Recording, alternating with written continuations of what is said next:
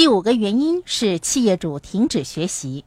他们说：“我已经很成功了，不用再学习和尝试其他事物。”他们认为自己已经达到了成功的水平，不用再学习了。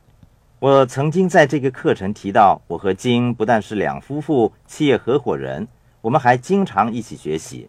我和金以及沙伦会一起参加研讨会，一同来学习。